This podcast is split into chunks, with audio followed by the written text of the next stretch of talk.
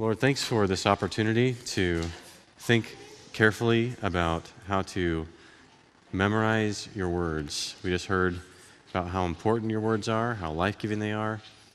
Help us think rightly about how to internalize them in our mind and heart. And we pray this for Jesus' sake. Amen. Well, just uh, before we got started, I talked to, uh, is it Keith? Keith Davey? He said he's been memorizing for like 80 years.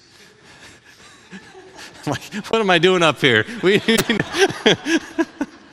So, uh, I'm, I'm only 38. I'm, I have nothing on Keith. Uh, so, Keith, if you want to stop me at any point and correct me, please raise your hand. You got, you got the mic.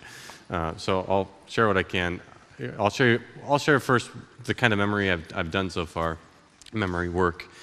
Have you heard of Awana? Do you guys have Awana here? You still do? That, that still exists? Okay. Uh, so when I was a kid, I did like the Cubbies and Sparkies and whatever it's all called. So lots of those verses, and it was in the King James Version. It was actually at a Southern Baptist church in Roanoke, Virginia, uh, which is somewhere near here. Uh, and that was great. So I'm, I'm, grateful for that. And then in high school, I was part of a church that did something called Bible quizzing. Have you heard of this? Do they have that here? So that's still a thing. I, I tell people now in my circles, they're like, what? It's like, no, it's, it's like a competitive sport where you have these electronic pads and you got to like, sit up.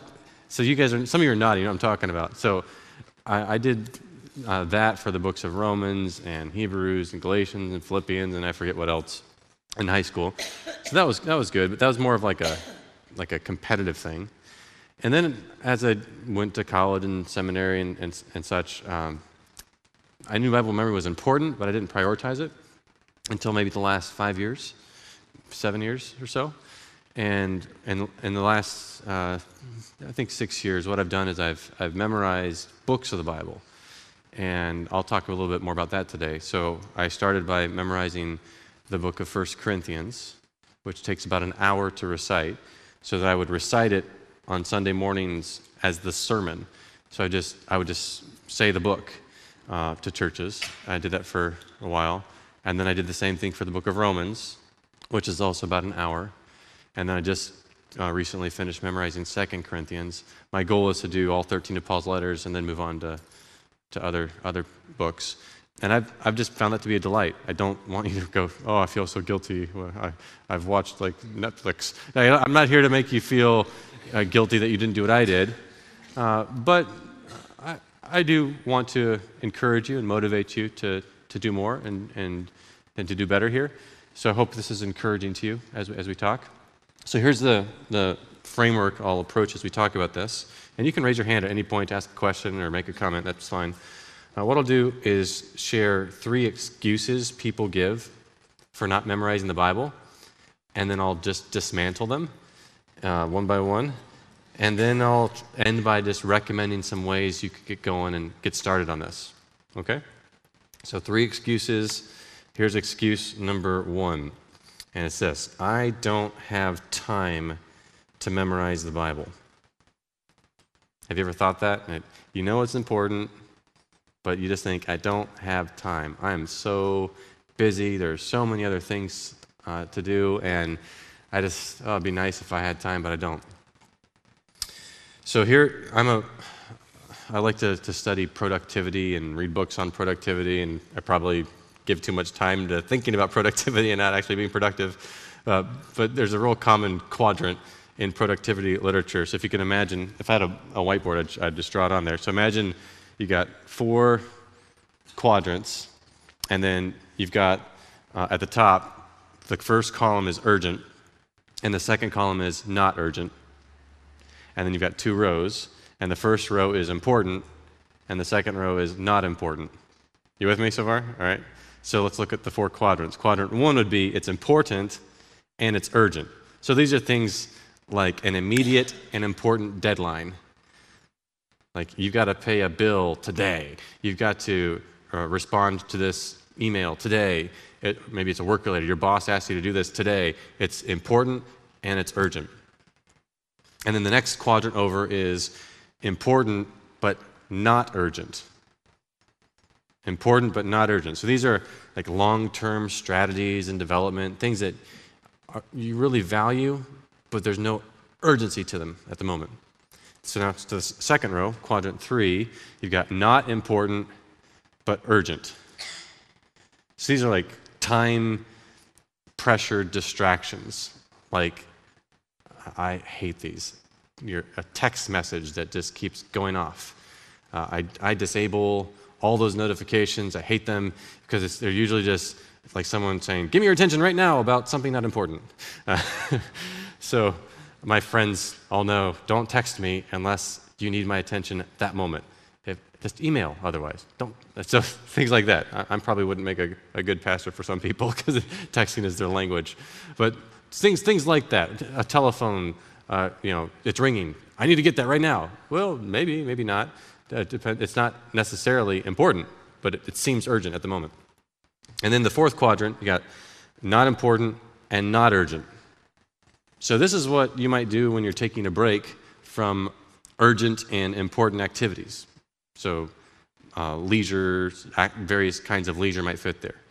And if you're typical, you want to spend more time in that second quadrant, important and not urgent, but you actually spend most of your time in quadrants one and three, that's important and urgent, and not important and urgent. So basically, what's urgent is dictating what you do. That's pretty common. And when you feel pressured to complete urgent tasks, that might tempt you to just give up and then unwind in quadrant four not important, not urgent. And that's where you might further away time by consuming what's called social media candy. You know, you just kind of scroll through whatever your social media favorite platforms are, and it's, oh, look, another cat video, a dog video. Uh, oh, this, this guy would walk tightrope over flames. This guy, it just, it's, you know, interesting stuff, but it's, it's kind of wasting time. Um, a feel good story, breaking news. That's the funny thing. Some people think everything is breaking news. News outlets are just, they want your attention right now. The most important thing in the world is happening right now. Come look. Uh, so that could that can pull your attention away, and that's why productivity gurus emphasize you should do important things first. So one guy who did this, his name was Stephen Covey. He's not alive anymore. Uh, he used to do these these talks where he'd have uh, a table with a, a cylinder that was clear glass, and then you have all these objects on the table big rocks, medium sized rocks, little rocks, pebbles, sand, etc. And he would ask a volunteer to come up and see if they can put all that stuff into the cylinder. And usually what happened is they would do it in the wrong order and it would never all fit. They'd put the sand in first or the little rocks in first. The only way it could possibly fit is you put in the big rocks first, and then the medium sized rocks, and then the small rocks, and then the little pebbles, and then the sand, and then it all fits perfectly. And it just illustrates the principle with your time, if you have only so much time, you want to make sure you put the big rocks in first and not the sand. So, what are the big rocks in your life? Are the things that you think are most important? So, if you just take an inventory of what is it that you think I value this most based on, on God's word, here's what I need to prioritize. And then what in your life would be more like sand? So I, I would argue that big rocks include scripture memory to some degree. It might just be, you know, five minutes a day, but something. I think it's that important. I'll make a case for that in a moment. Uh, so when you say, I don't have time for this, I would just gently push back and say, You have as much time as everyone else does. How are you arranging your life? Uh, what is it in your life that is so urgent and so important that it's pushing out other important things. I'm not trying to sound like a legalist here, and I hope you're not feeling like major false guilt, but I'm, I am trying to, to exhort you to, to take inventory. Uh, am I prioritizing my life uh, in, in, a way that most honors God? So I, I think memorizing the Bible goes in quadrant two. It's important, but not urgent. And so I'd like to make a case right now uh, for reasons you should memorize the Bible, in, including big chunks of the Bible. Uh, by the way, before I forget, if you, if you struggle with productivity issues, you want to grow in that, I would recommend a little book by a guy named Tim Challies. You might know that name. He has a popular blog. It's, his book is called Do More Better, a, practical guide to productivity. It's so good. Uh, it's, it's really practical, Really simple. I've read a lot on productivity, and I haven't found something more simple and helpful than that book. Highly recommend it to you. Okay, so let me give you some reasons to memorize the Bible, especially an entire book of the Bible, not just um, a sentence uh, at a time, like a, like a verse at a time. So I'm going to give you 14 reasons, and I'll move quickly. And if, if you want to, you don't have to write all this down. If you just Google uh, 14 reasons to memorize a book of the Bible, you'll find this somewhere. Uh, it's, I'm not plagiarizing, I, I wrote it. Okay, so number one, reason number one, it renews your mind with God's viewpoint. So memorizing lots of scripture renews your mind with God's viewpoint. Uh, we want to delight to be in the law of the Lord and to meditate on his law day and night. How do you do that if it's if his word's not already in there? See, you want his, his words to be transforming your mind.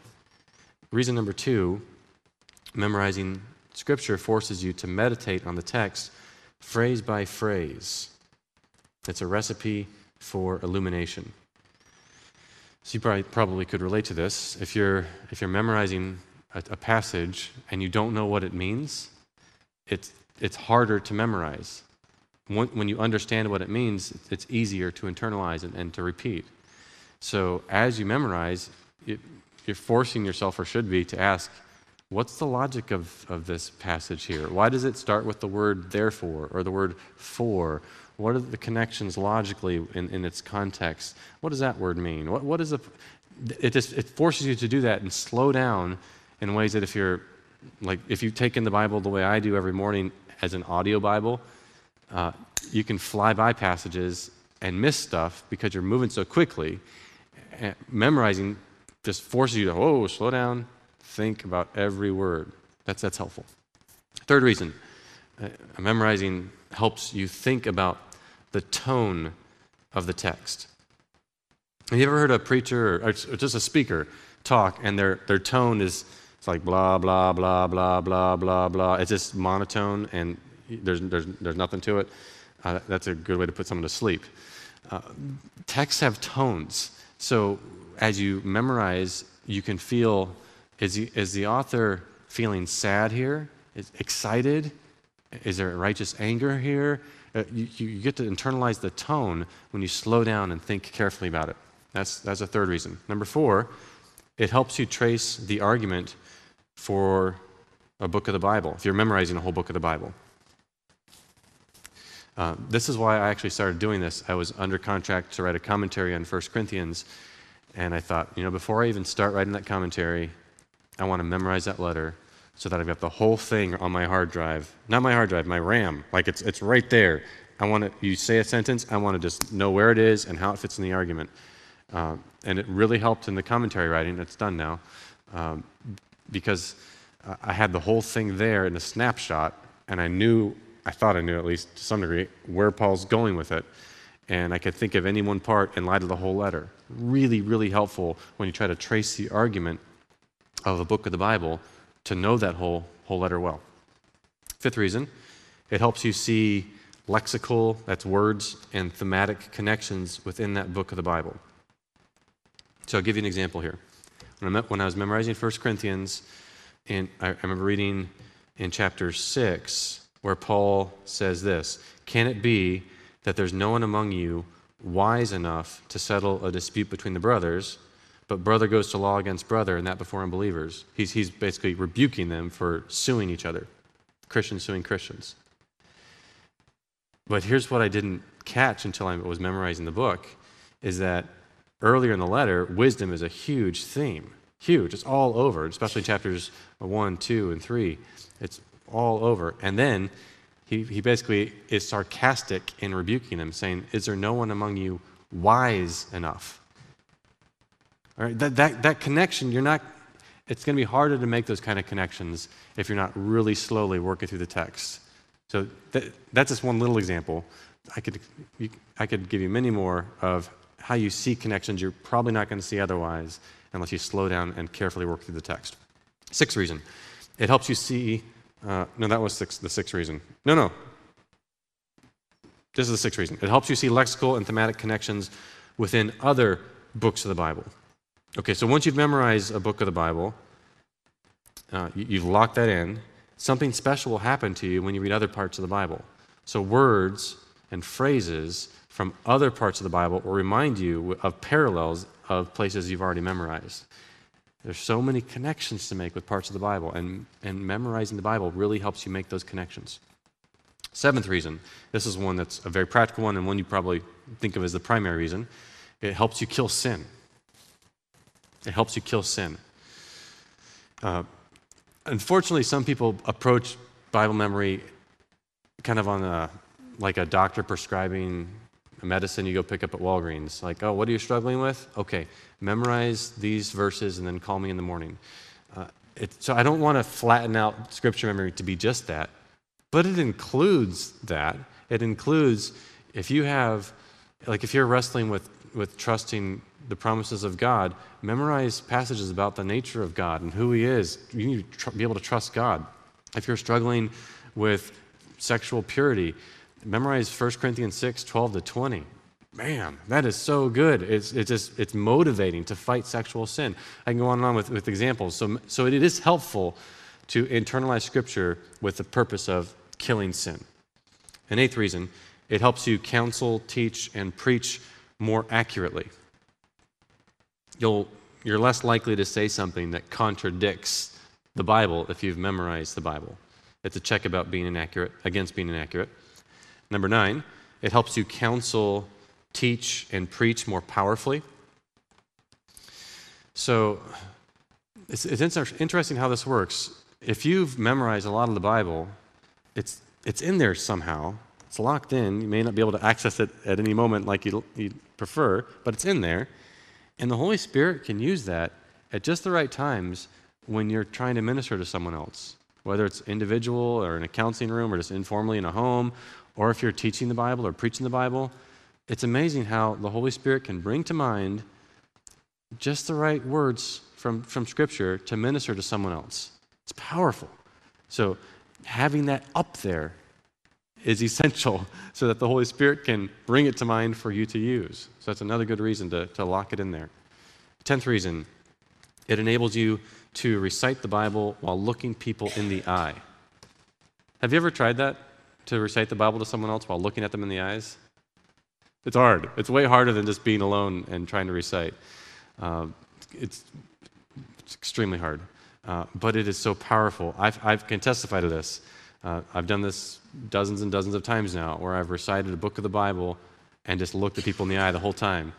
And invariably, people come up afterwards and say, When I found out what you were going to do, I was dreading this. Thought it was going to be like the most boring sermon I'd ever hear. And like, That was amazing. It's like Paul was talking to me. And that's what it should feel like. It, it, it helps you internalize a human wrote this to other humans. And if it's a, a New Testament letter, a human wrote this to other humans to be read in a church. And it helps you think about the Bible in, in ways you might not think if you're just reading it in an isolated way. So the, the, the eyeball to eyeball uh, is, is, is powerful. 11, it helps you refute error. A friend of mine says it will fine tune your Huey gauge. Basically, uh, so an elder needs to be able to hold firm to sound doctrine and refute those who contradict it. That's a good thing for all Christians to be able to do, to, to know the truth so well that you can not only defend it, uh, teach it, you can defend it against error. And memorizing the scripture helps you do that. 12, it helps you pray extended portions of scripture. Uh, that's, that's my favorite way to pray is to pray through passages of scripture. And I love it when I've internalized a passage and I can just be driving down the road and pray through a passage of scripture. It's, be- it's beautiful. Uh, 13, this is a more, a more worldly reason, but it's not still, still a good one. It strengthens your mind. So your brain is like a muscle, and, and memorizing is to your brain what working out is to your body. It, it makes your mind stronger and healthier and sharper and more energetic. It really is. It's good for you. And 14, finally, memorizing makes God's words more precious to you. You, you more deeply love them. You get more excited about them. As you spend hundreds of hours memorizing a book of the Bible, that book becomes sweeter to you. It helps you treasure that book. Okay. So those are some reasons I've come up with. Do any of you want to add reasons? Can you think of another one that you think I should put on that list? Other reasons to memorize Scripture, especially large portions of Scripture? Seeing no's. Anybody? There we go. Yeah. It encourages people around you. Good. Yes, sir?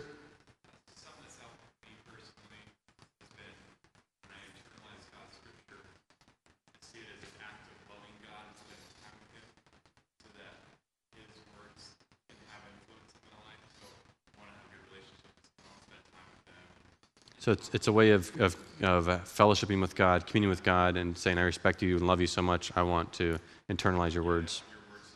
Yeah. Good, good. Anyone else? Okay, so that was all under the first excuse I don't have time to memorize the Bible.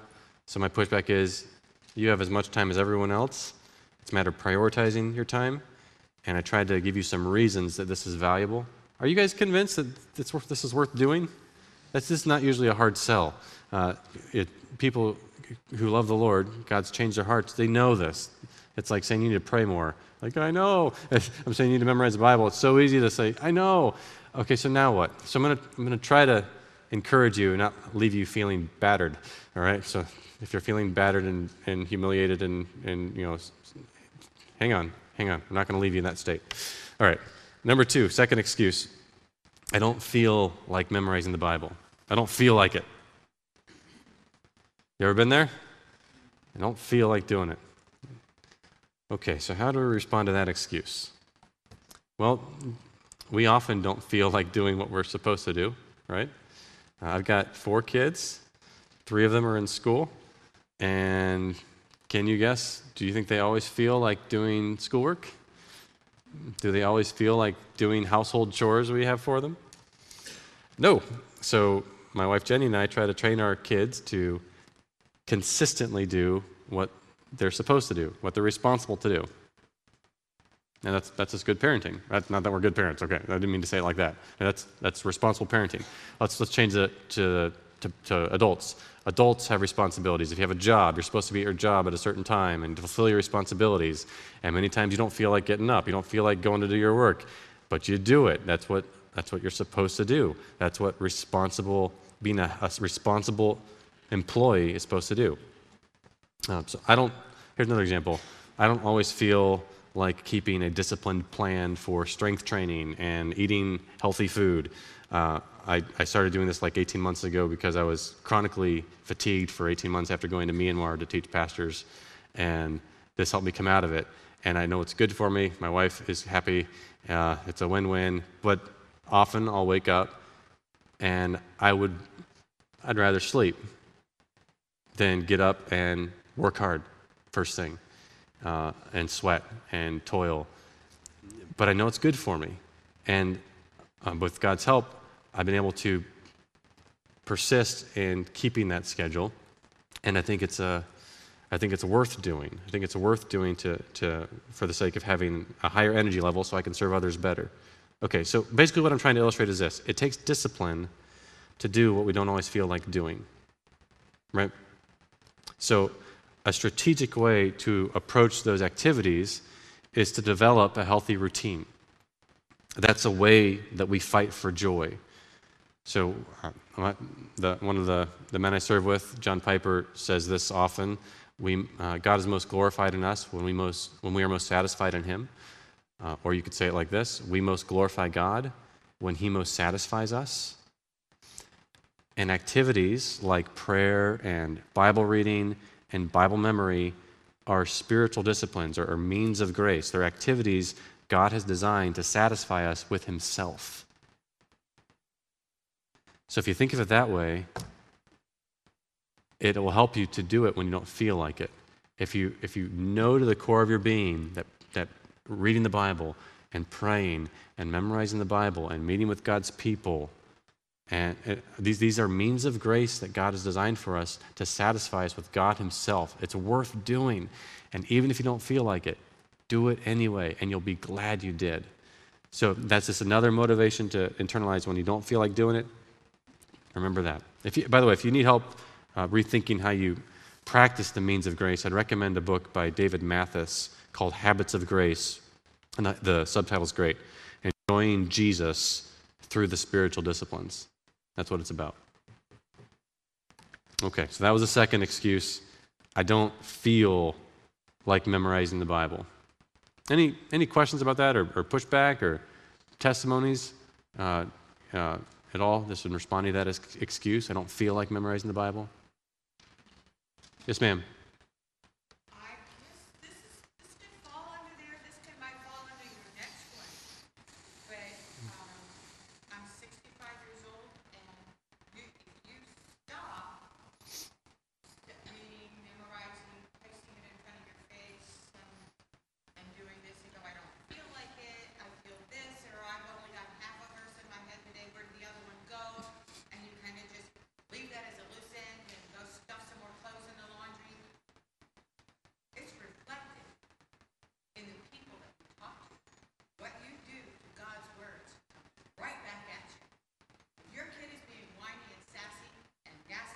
Mm-hmm. What did you just say, God? Mm-hmm. This is like a mirror image. Hmm. So if you want that, if you want peace on this side, you get it on this side first, because it's not going to happen. So there you go. Your kid says no, Dad, no, Mommy. Did you study this morning? What's your name? Lynette. Lynette. Thank you, Lynette. You seem like a spitfire. it's there. Thank you. Other comments or thoughts on this? I don't feel like doing it. Yes, sir. Can you talk a little bit louder? Sorry, in our family, we've been talking a lot recently about so does which comes first, fact or feeling. He said, which comes first, fact or feeling?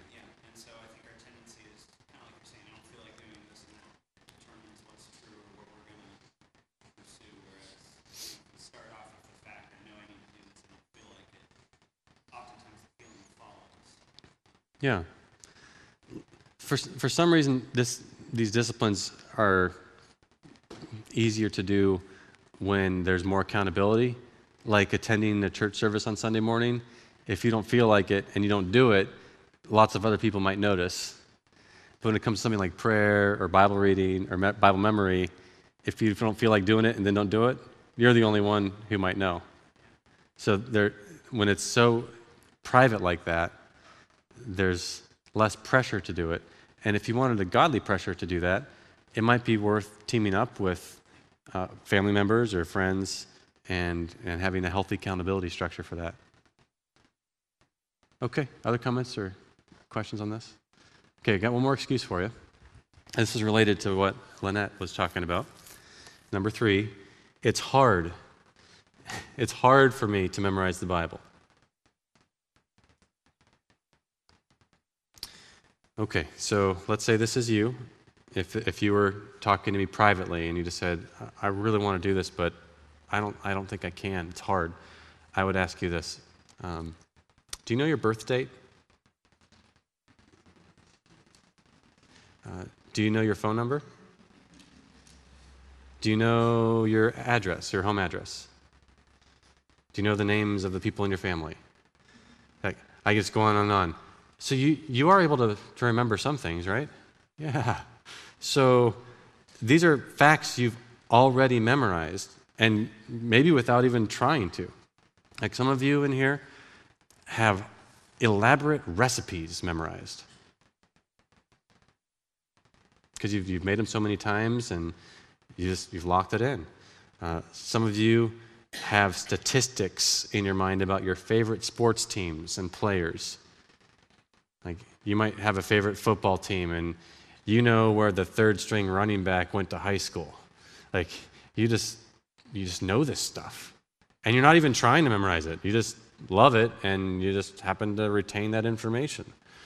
Um, you might remember biographical information about your favorite actors or musicians. You might remember jingles from commercials you've heard as a child. You could probably all do that one because when you, when you put something to song, you can remember it long, right? Uh, God has given you all an amazing mind, and your mind includes a capacity to memorize. Are any of you wanting to, to argue that point? This, I think you could all agree you memorize at least some things, right? And of course, I'll make the exception for people who have mental disabilities, et cetera. Um, so, I'm in, in, generally, all right. So, your mind is like a muscle, and, and memorizing is, is mental exercise. And the more you work at memorizing, the better you're going to get at it. Memorizing makes your mind stronger, healthier, sharper, more energetic. And of course, it's hard work. Memorizing the Bible is, is hard work, but it's not that hard. Really, it's just something you can do. So, uh, what I'm going to do now is suggest 11 steps to memorizing an entire book of the Bible. I'm going to basically tell you what I do. You can tweak it the way you'd like, but I'm going to, these are just, this is super practical. So this, I'm, I'm moving to very, very practical right now uh, on how to memorize Scripture. There's a guy named Andy Davis. He's a pastor in North Carolina who wrote a little book called An Approach to Extended Memorization of Scripture.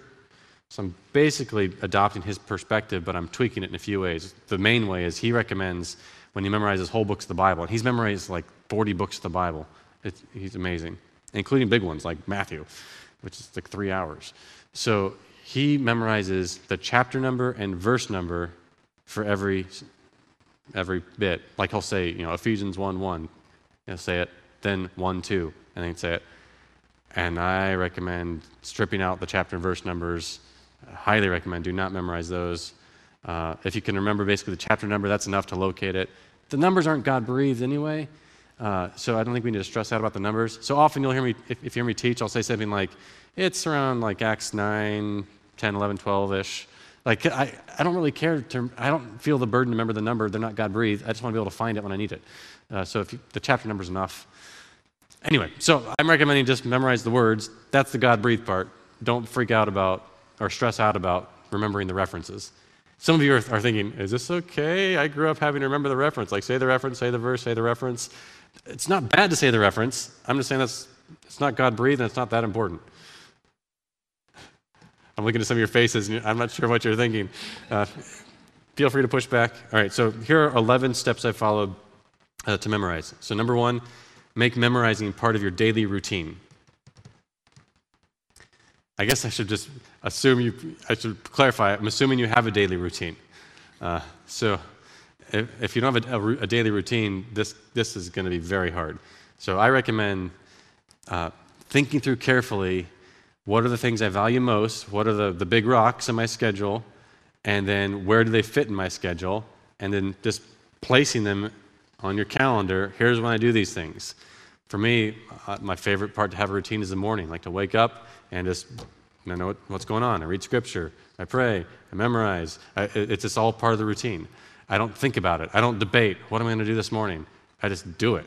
It's, it's, it's ingrained. There, I forget, I read a study oh, I might have access to it here. A study that said it takes, yeah, on average, it takes about 66 days for a behavior to become automatic. So basically, that's just an average, but basically, you want to develop a routine so that you're not debating with yourself, do I do this or not do this today? You just do it. It's automatic. And so many of you already have automatic stuff to your routine, maybe for years. So I'm just suggesting work this in. So make it part of your daily routine. Number two, strip out all verse numbers. I mentioned that earlier. Strip out all verse numbers. Um, so when I when I memorize, I I use uh, a, a, program called BibleArc.com. You you don't need this. You can basically just go go to a website that has the text, copy it, paste it into a Word doc, and then just delete all the verse numbers. That'd be fine. Uh, but some some way, strip out the verse numbers uh, their websites, by the way, like um, BibleGateway.com, where in the settings you can just hit a button and all the verse numbers disappear. So that's nice. Uh, but it, it just when you take out the verse numbers, it helps you think of the literature as literature and not as pearls on a string that are disconnected, like bullet points. So the verse numbers I find to be distracting. Number three, this is what I recommend to people. You might not want to do this. Phrase the passage. you know, and do it in Hebrew or Greek if you can, and mirror it as much as possible in English. I'm get, do, most of you probably don't know Greek, uh, Greek and Hebrew in here. Is that right? Probably. Okay, so what I recommend is to take a, a translation like the ESV and when I say phrase it, oh, this is like a three hour lecture. Let me give you the, the basic, the very basics. So when I say phrasing, uh, uh, I put furthest left what is the main idea, and then I indent to show how it subordinates. Let me give you an example. Um, I drove to the store because I am hungry. So if I was phrasing that, I'd say, I drove to the store. And then the second line, I'd say, indented, because I was hungry. And I'd label the second line the reason for line one. Why did I go to the store? Here's the reason because I was hungry. You follow me? So I'm just tracing the argument, and the way I do it, I, have done this for whole books of the Bible, where I phrase the whole argument and I label each line on how it relates to others, and I'm drawing arrows and color coding and doing boxes. It, it's a lot of fun. That, but it helps me to memorize because when I do that, I get a, I, I just take that image and, and, and press that image in here. So when I'm reciting, I'm thinking of that phrase diagram. I wrote, I wrote a book called How to Understand and Apply the New Testament. There's a chapter in there on phrase diagramming. I'd refer you there if you want to want to follow up on that. Okay, number four, mark up the text. So if you don't want to do it in your actual uh, Bible you normally use, you know, print it off on a piece of paper and mark up the paper. But you want to you want to mark up the text by uh, noting words to emphasize when you say them, color coding connections you're seeing, uh, all that. That's you want to mark it up a lot. And number five, walk while you memorize. Walk while you memorize. I don't, I'm, I don't know if there's a scientific study that proves this. This is just me and testimony of many others. Is there something about moving while you're memorizing that helps? Yeah, go ahead.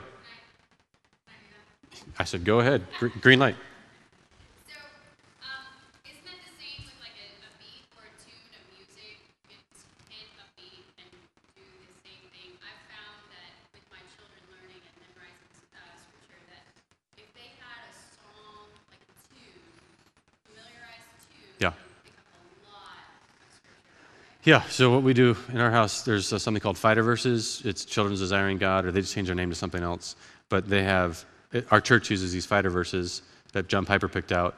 And then we had, it's like a verse per week for five years. And some folks in our church put every one of them to music. And it's all free online, so you can just download them all. And my wife and my kids listen to those each morning, and my kids know so much scripture that way like the whole book of, of Philippians, Matthew 5, 6, 7, on and on and on. When you put music to it, it really helps. Um, so, yeah, with the walking thing, though, it's probably similar. Do does anyone have like a degree in this and you could explain the, what's happening? You do? No. Okay. Yeah. Yeah. He's,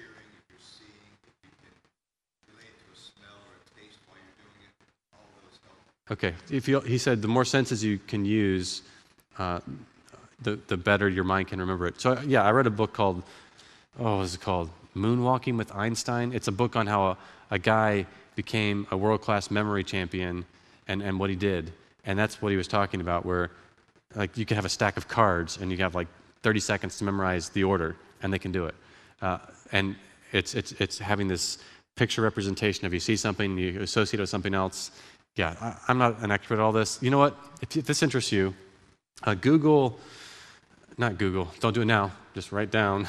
uh, write down uh, Joe Carter, and he did a five part series for the Gospel Coalition called How Memorization Feeds Your Imagination. Joe Carter, Gospel Coalition, How Memorization Feeds Your Imagination.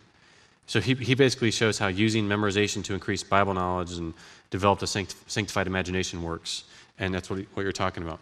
So what I do, I live in Minnesota, so like half the year, if I go outside, I die within five minutes. So I, I walk on a treadmill normally when I do this. Or if the weather's nice enough, like it is here almost year round, I'm kind of jealous, uh, you just walk outside.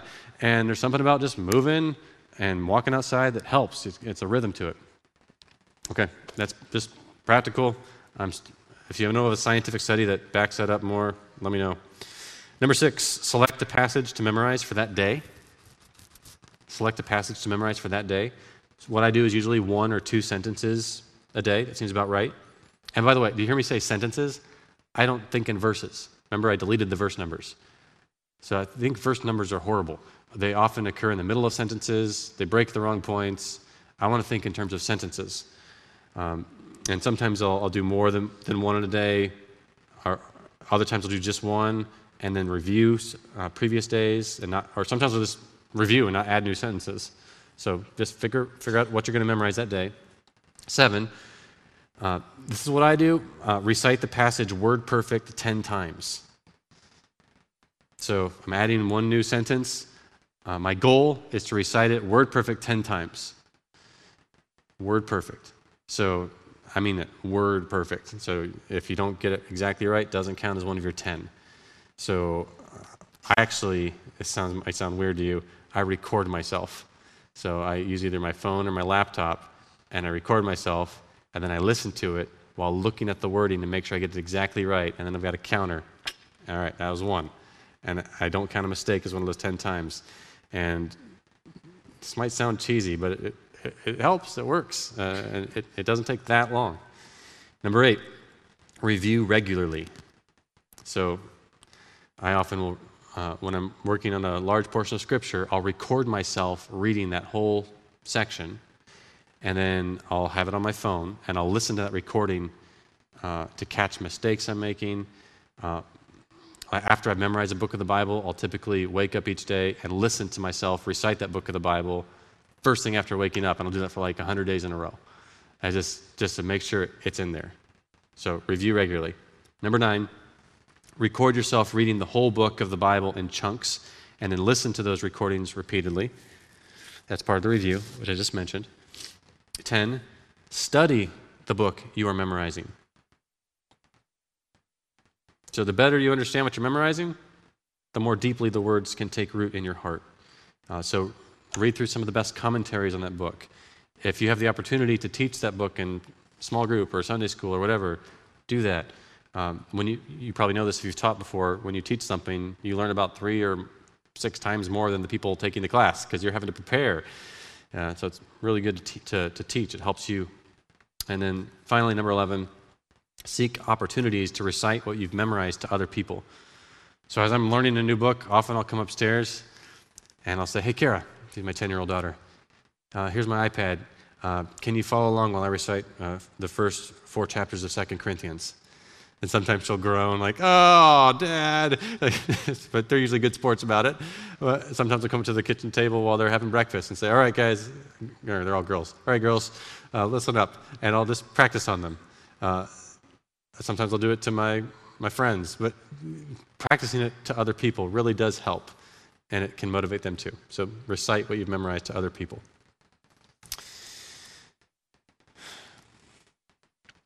All right, so that's how I'd respond to the third excuse it's hard for me to memorize the Bible. Questions about that one? Being hard? Or comments? Yes, ma'am? I, can hardly hear you. Uh huh. Uh huh. Yes. Yes. She said that she started with the King James, the New King James, now ESV. And it's like, ah, they're all a jumble. I have the same thing. So I started off with the King James Version and then the NASB, and uh, now ESV. I actually like the NIV a lot. And it's like I memorized the, the book of Romans in the King James Version as a kid, and then I tried to do it in the ESV, and it was so hard. Uh, so, my, my recommendation to you is pick a translation now the one that you think you're going to use the most, and just stick with that.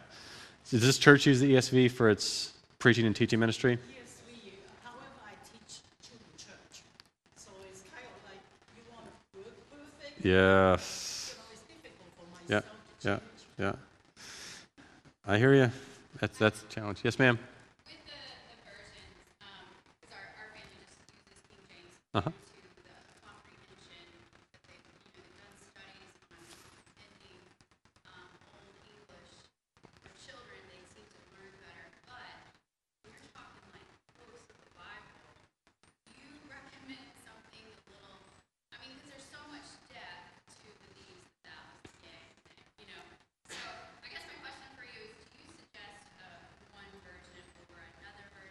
Yes. Yeah, I wouldn't recommend the King James Version to memorize at this point in the English language because it's archaic. And I'd want, I'd want people to think of the Bible as written in their language for them. Uh, and, and archaic English is just not normal English. So I don't want people to think of the Bible as like old and archaic. Like the Greek, the Greek text of the Bible is written in what's called Koine Greek. It's just common Greek. It wasn't super spe- special, fancy uh, literary Greek. is just normal conversational Greek for the most part. And I, I think our, our modern English translations should sound like modern English. Yeah. So I think it's harder to memorize Old English. You're right, there's educational value in it. Um, but if I wanted, like, I've got a daughter who, who's read through all of Shakespeare's works, but she memorizes the ESV. So she can pick up that stuff by reading Shakespeare. I'd rather her think of the Bible as uh, written in, my, in, her language. I'm not questioning your decision. I'm just saying that's how I've thought through it. Yeah. If your church uses it, that makes sense. So I, if I could choose in a vacuum, I'd choose NIV because I think it's the most optimal English translation available, for, especially for people who speak English as a second language, and especially for children. Uh, but my church uh, uses the ESV, and I'm one of the pastors there. And because of that, that's what everyone memorizes, everyone preaches from and teaches from. I just went ESV because that's my context, and I'm happy to do that. So I'm, I'm committed to memorizing that. Yeah. Okay. Yes, ma'am, in the very back.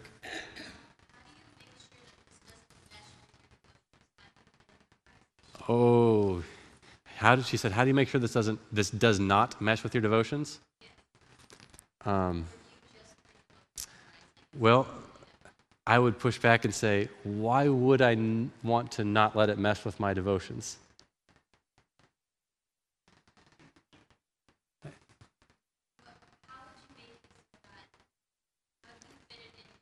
Oh, how do I fit it in? I see. Okay. Like, would this replace it, you mean? Yeah. So I start uh, by listening to Scripture, not memorizing Scripture. So that's devotional time. Um, so it doesn't have to replace your Bible reading. I really think taking in Scripture is important. Reading the whole Bible regularly is very important. So I wouldn't want to say, all right, I'm going to memorize Scripture and not do that. So you're right. We don't want it to replace it. Um, I just would make it an additional component to it. But I'd also want to do it in a devotional way. So it could be part of devotional, your devotional time, memorizing Scripture. You can pray through what you're memorizing. You, you can think about it throughout the day. It is, it is a very devotional activity itself. That, I can't see your eyes, so I don't know what you're thinking. Is, is that fair? Yeah. Okay. All right, so now let me end with some encouraging words. How can I start? And I'm going to suggest four ways for you to start. Number one, start small. So something is better than nothing. I mean, even if you spend 60 seconds a day memorizing scripture, that's better than spending zero seconds. I was just talking to uh, one of your pastors. Who's the one, Zeke, who was working out at 6 o'clock? Paul. It was Paul. And Paul trained to run a marathon. A marathon. You know how long that is? Uh, can any of you run a marathon right now? A few of you? Could you really? Wow. Okay. Um, my guess is that uh, most of us could not. Some of us haven't ran in a long time. Let's say that's you. You haven't ran in years. Do you think that you could uh, walk a lap around the track, just a quarter mile? You could probably do that. And that's, that's better than nothing. And you could work, you know, I'm not trying to say work up to a marathon, like that's, once you've done that, you've arrived. But if your goal was to run a marathon, you've got to start somewhere. And if your goal is to memorize scripture, you've got to start somewhere. And uh, I'm not saying if you want to succeed here, all right, I'll check in with you next year and you can recite Romans to me. That's not the goal here. The goal is just that you internalize scripture and, and commune with God as you do it. So start small. It might mean you just spend 60 seconds a day on this, but do something. Number two, choose a feasible plan. Choose a feasible plan. I'm going to suggest three plans for you to consider choosing if you don't have a plan already. First, you can memorize passages that others have already collected. There's one by the Navigators called the Topical Memory System. Any of you familiar with that one? Have you worked through it? A little bit? The old ones, yeah. Yep. And there's one by, it's called Truth 78. They're called fighter verses. That's what my wife and children memorize with our church. Some of my friends, actually, fellow elder and some others, uh, recorded the songs to go with all those to make them more memorable. So that's one way. A second plan to consider is to memorize a small book of the Bible, like Ephesians or Philippians or James. Just memorize a small book. Or memorize a small portion, like Psalms 1 and 2, or Matthew 5 through 7, or the greatest chapter in the Bible, Romans 8. That's debatable, but it's pretty good. Uh, or Revelation 21 or 22. Just memorize a small portion of the Bible. Third, you can memorize a collection of passages that produce delights, comfort, and awe. Or a collection of passages that help you fight a particular sin, like anger or anxiety, bitterness, covetousness, impatience, joylessness, judgmentalism, laziness, lust, pride, worldliness, whatever. If you're, if you're trying to kill a particular sin, memorizing verses to help you do that, passages, is, is worth, worth doing. So choose a feasible plan. Don't bite off more than you can chew. So remember, start small. Third exhortation is stick with it. Set aside a small block of time every day to memorize the Bible and don't miss a day. See if you can do that for 100 straight days. Be consistent. Make this behavior become automatic, just part of your routine every day. And finally, fourth, memorize with someone else in your church. So team up with a friend or a group of friends in your church be accountable to each other as you memorize. Maybe it's a, a running partner, or as you run, you recite scripture to each other. Uh, whatever, be creative, but find a way to have someone help you uh, be accountable to do this. So, with God's help, you can consistently memorize the Bible, and I encourage you to do that.